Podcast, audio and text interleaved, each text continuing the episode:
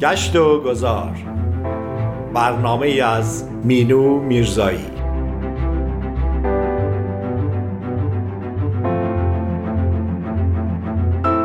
گاه گاهی سفری باید کرد یا مسیر دیگری باید رفت و کسی را باید دید گاهی شاید. یک کسی یا چیزی رویدادی عکسی. ذهن می‌برد تو را در راهش.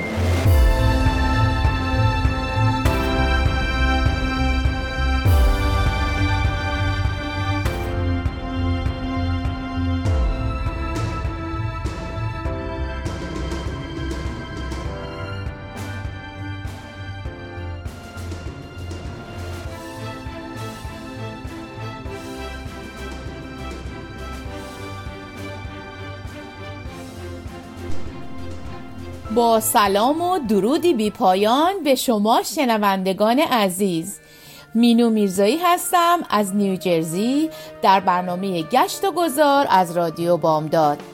بار دیگه خدمت شما عزیزان هستم با اولین سفرمون به کشور زیبای انگلستان. در این سفر به قصر زیبا و پرتاریخ باکینگهم میریم و از زیبایی های این کاخ بهرمند میشیم. از شما عزیزان دعوت می کنم که در این سفر تاریخی و زیبا همراه من باشید. کاخ باکینگهم و معماری این کاخ در حال حاضر یکی از بزرگترین و مجللترین کاخهای شخصی دنیا و همچنین مکانی برای شادی و شور مردم انگلستانه که هنوز هم مثل گذشته از ویژگی های سلطنتی و تزئینات اشرافی خود برخورداره. باکینگهم از زمانهای خیلی دور محل سکونت و اقامت خاندان سلطنتی انگلستان بوده و از همان روزگار از شهرت خاصی بهرهمند شده بود. این کاخ از همان روزها به عنوان یک مکان دائمی و باشکوه برای اجرای مراسم های ملی ارزشمند و مهمانی های سلطنتی انتخاب شده بود. و خیلی جالبتر اینه که در صورت اجازه دادن خاندان سلطنتی عموم مردم انگلستان هم اجازه دیدن فضاهایی از این بنای چشم نواز و قول آسای ساخته شده در پایتخت یعنی شهر لندن رو پیدا می کردن. در کاخ باکینگهام جشن ها و فستیوال های زیادی برگزار شده و میشه و از نکات حائز اهمیت این کاخ سلطنتی اینه که کمتر از اون برای مقاصد سیاسی و نظامی استفاده میشه قسمت های کاخ باکین هم در حال حاضر از جمله جاذبه های دیدنی شهر لندن و یک پایگاه پر انرژی و شادی بخش در عرصه ملی برای مردم به حساب میاد. در این کاخ میشه با سنگ مرمرهایی به رنگ صورتی و لاجوردی های آبی مواجه شد که به دستور چارلز لانگ به عنوان مصالح تزئیناتی به این کاخ آورده و به زیبایی هرچه تمامتر استفاده شده. با ورق خوردن برگه های از تاریخ و به تخت نشستن ادوارد هفتم به عنوان پادشاه انگلستان او دستور نوسازی کاخ باکینگهم رو صادر کرد و از هنرمندان و معماران چیر دست خود تقاضا کرد تا این بنای اشرافی رو با نمایی از رنگهای طلایی و کرم دوباره بیارایند. این کاخ اتاقهای متعدد و با اندازه های مختلفی داره. اما به جرأت میشه گفت که تعداد زیادی از اتاقهای کوچک این کاخ عظیم و سلطنتی به شیوه قصرها و قلعه های حاکمان و پادشاهان چینی تزئین شدند. شاید بد نباشه که بدونیم جاهای دیدنی این کاخ چطور شکل گرفتند.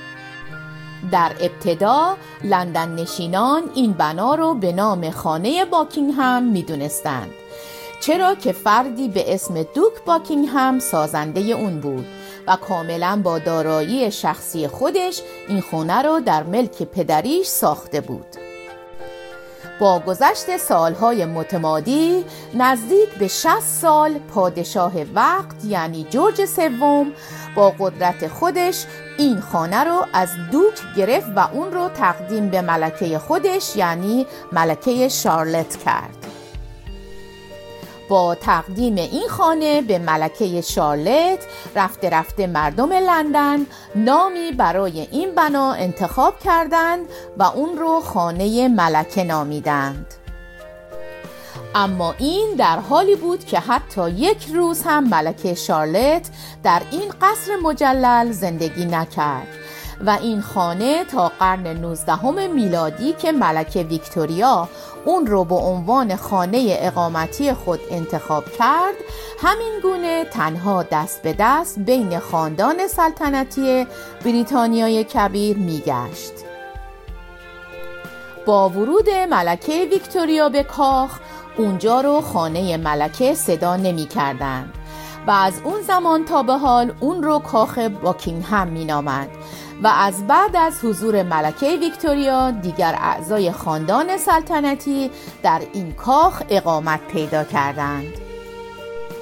با اختراع برق اولین نقطه ای که از جاهای دیدنی این کاخ روشن شد اتاق باله بود که این اتفاق خجسته برای اولین بار در سال 1883 میلادی به وقوع پیوست.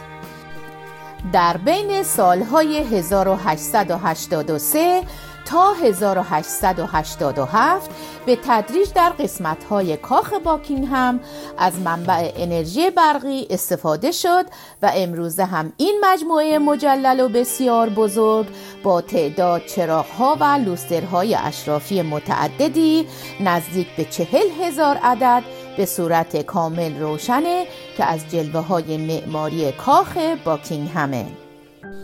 کاخ باکینگهم اقامتگاه رسمی ملکه در لندنه که امکان بازدید از اون در تابستونها برای گردشگران فراهم شده.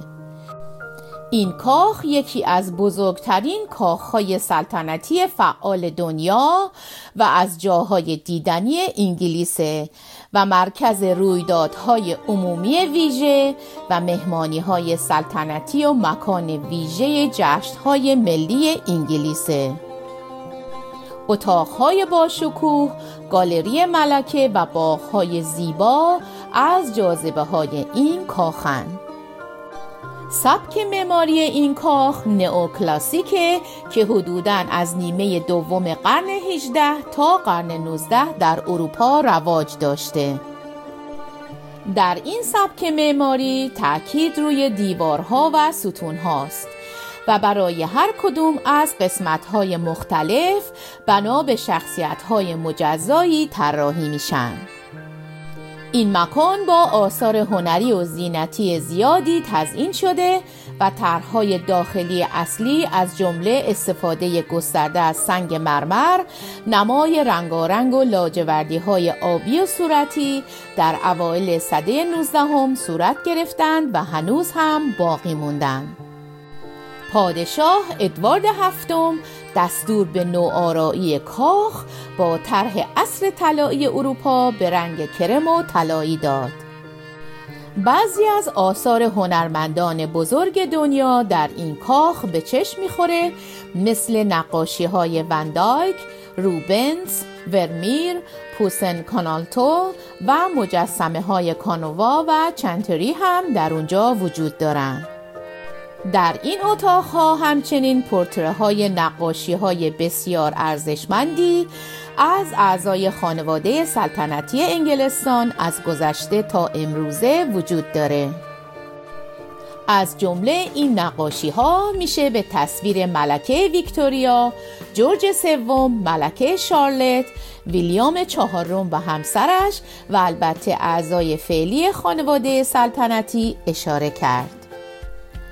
چطور سری به اتاق تاج و تخت بزنیم؟ اتاق تاج و تخت در کاخ باکینگهم رو میشه یکی از محبوب ترین و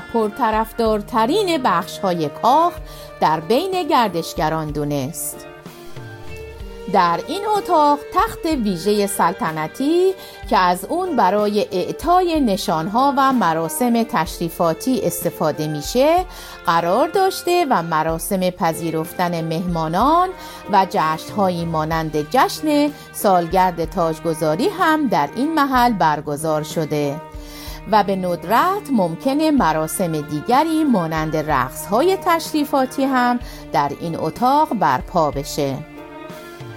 به اتاقهای دولتی کاخ باکینگهم می‌رسیم. به طور کلی کاخ باکینگهم لندن شامل 19 اتاق دولتیه. اتاقهای دولتی اتاقهایی هستند که پادشاه در اون کارهای اداری و عمومیش رو انجام میده. از میان این اتاقها در بعضی از اونها مراسم مهمی مانند مراسم ازدواج هم انجام میشه. تزئیناتی که در این اتاقها به کار رفته از ستونهای مرمر گرفته تا فرشهای گران قیمت کاغذ دیواری های چشمگیر، لوسترهای عظیم و مبلمان و تندیس ها همه خیره کننده هستند. نمایشگاه رویال تابستان هر سال در این کاخ برگزار میشه و این بهترین فرصت برای بازدید از این کاخه. در طول بازدید از این نمایشگاه بازدید کنندگان شاهد خواهند بود که چه مواد غذایی در آشپزخانه سلطنتی استفاده میشه و یا چه ظروف و چه ملافه های مورد استفاده قرار می گیرند. تمام جزئیات در این نمایشگاه ارائه میشن.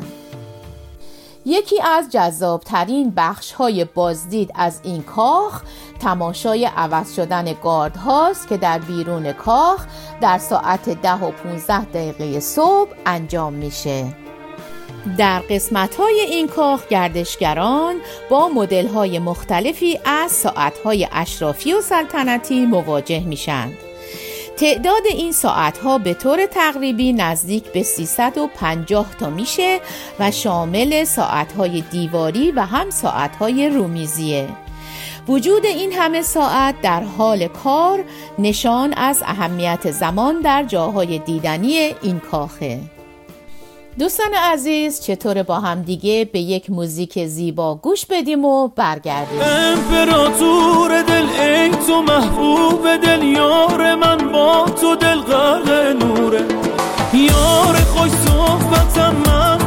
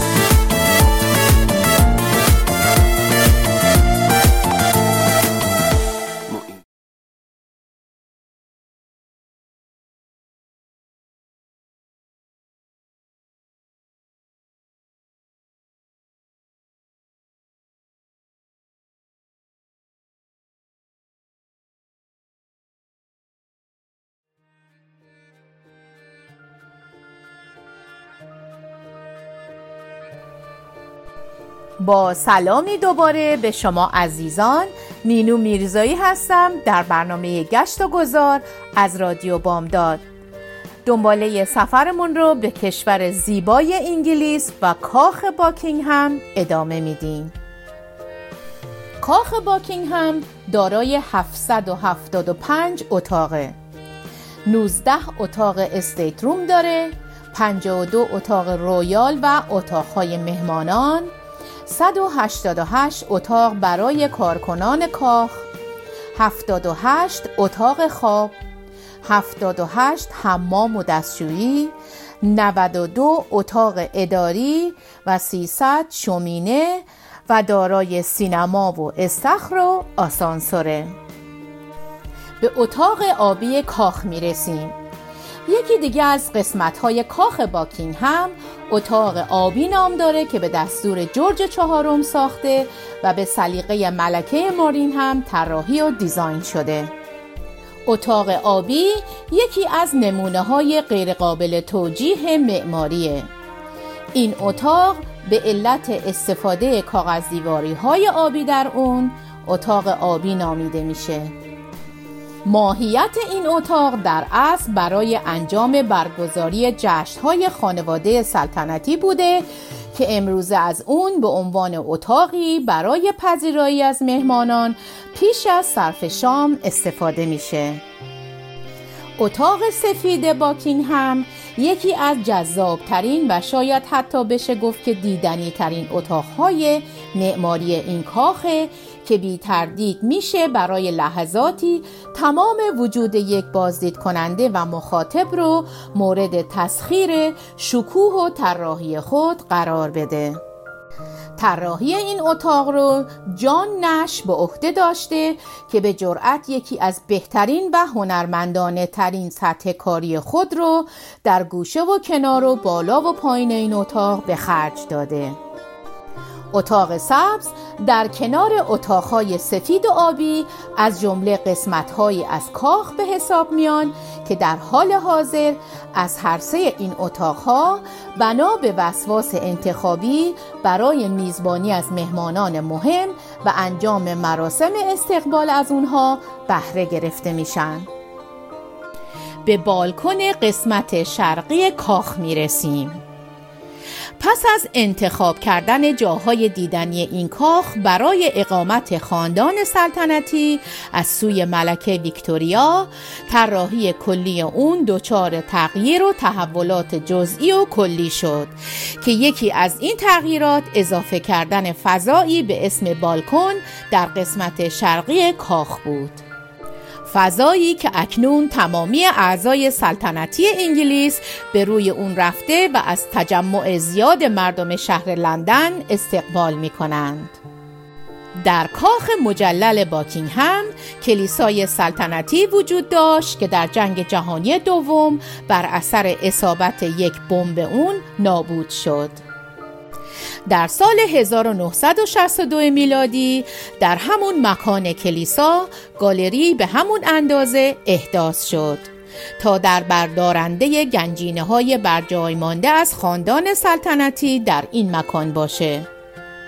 این گالری سلطنتی همه روزه برای بازدید کنندگان بازه و با تعداد زیادی از گنجینه های همیشه در حال تغییر روبرو خواهند شد. در ماه سپتامبر میشه از اتاقهای دولتی بازدید کرد و تمام هزینه های ناشی از دریافت بلیت و ورودی برای قسمت های کاخ صرف بازسازی میشه. به پله های طلایی می‌رسیم. این پله ها با شکوه ترین مکان در تور کاخ باکین همه و طراحی و دیزاین این پله های مجلل که از جنس برن ساخته شده بخشی از وظایف جان نش بوده. تا قصر رو به دستور جورج چهارم از 1825 تا 1830 بازسازی کنه. نردبان دوبله این پله ها با طراحی به هم پیچیده از برگ درختان بلوط و کنگر ساخته شدند و یکی از بهترین نمونه کار دستی برنز در دنیا محسوب میشه. نوری که از سقف شیشه‌ای حکاکی شده از بالای این پله ها عبور می‌کنه زیبایی این مکان رو دوچندان می‌کنه. اولین چیزی که گردشگران با ورود به تالارهای اصلی و حاشیه‌ای جاهای دیدنی این کاخ مواجه خواهند شد استفاده زیادی از سنگهای مرمر به رنگ کرم و طلایی که زیبایی هرچه تمامتر برای تزیین طراحی داخلی کاخ مورد بهره برداری قرار گرفته. طبق اونچه که تاریخ به ما میگه این نوع از طراحی چشم نواز باکینگهم رو باید مدیون دید سلطنتی ادوارد هفتم به کاخها و بناهای سلطنتی دیگر کشورهای جهانی قلمداد کنیم. او با یک دستور مستقیم تمام فضای داخلی کاخ سلطنتی رو دستخوش تغییر و تحولات بنیادی کرد و از این سنگ های مرمر کرم و طلایی رنگ که در اون زمان در قاره اروپا استفاده می‌شد در کاخ استفاده کرد. به سالن تخت سلطنتی می رسیم در این سالن تخت سلطنتی قرار داره و مخصوص مراسم های مهمی مثل اعطای مقام و تاجگذاری ملکه است و اگرچه گاهی به عنوان تالار رقص و مهمانی هم استفاده میشه. در این مکان عکس های عروسی سلطنتی از جمله عروسی ملکه الیزابت و همسرش دیده میشن. سری به باغ سلطنتی می‌زنیم باغها در کاخ باکینگهم حدود 15 هکتار مساحت دارند که شامل بیش از 350 نوع گل وحشی، 200 درخت و 1.5 هکتار دریاچند و ملکه جشنی به نام مهمانی باغ رو در همین جا برگزار می‌کنه. در این مراسم ملکه با قشر مختلف که تأثیر مثبت در جامعه داشتند دیدار کرده و از اونها پذیرایی می‌کنه. زمین های تنیس خط مرزی ساخته شده از گل و گیاهان بین قصر و شهر خانه تابستانی پوشیده از گلهای بنفش باغ روز و گلدان بزرگ واترو از دیدنی های چشمگیر این باغند گردشگران در ورود و یا خروج از کاخ به پشت بام توجه خواهند کرد. اگر ملکه در قصد باشه پرچم سلطنتی در احتزازه اگر ملکه حضور نداشته باشه پرچم ملی بریتانیا رو خواهند دید. این کاخ یکی از بزرگترین کلکسیون های ساعت دنیا رو داره. و دو نفر از متخصصین ساعت سنجی به طور تمام وقت وظیفه تعمیر و کوک کردن اونها رو به عهده دارند. به عنوان بخشی از تور برای گردشگران یک راهنمای صوتی رایگان در ورود به قصر شنیده میشه این راهنما با صدای پرنس چارلز شاهزاده انگلیس ضبط شده و گردشگران رو در هر 19 سالن تشریفات و مراسم بازگشایی ویژه سالانه قصر همراه می‌کنه. این راهنمای صوتی به زبانهای انگلیسی، فرانسه، آلمانی، اسپانیایی و غیره موجوده و همچنین راهنمایی برای تورهای خانوادگی و افراد ناشنوا و نابینا هم فراهم کردند. کاخ باکینگهم محل نگهداری یکی از محبوب ترین سرویس های چینی دنیاست. این چینی ها در نزدیکی ورسای در کارخانه سلطنتی تولید میشن.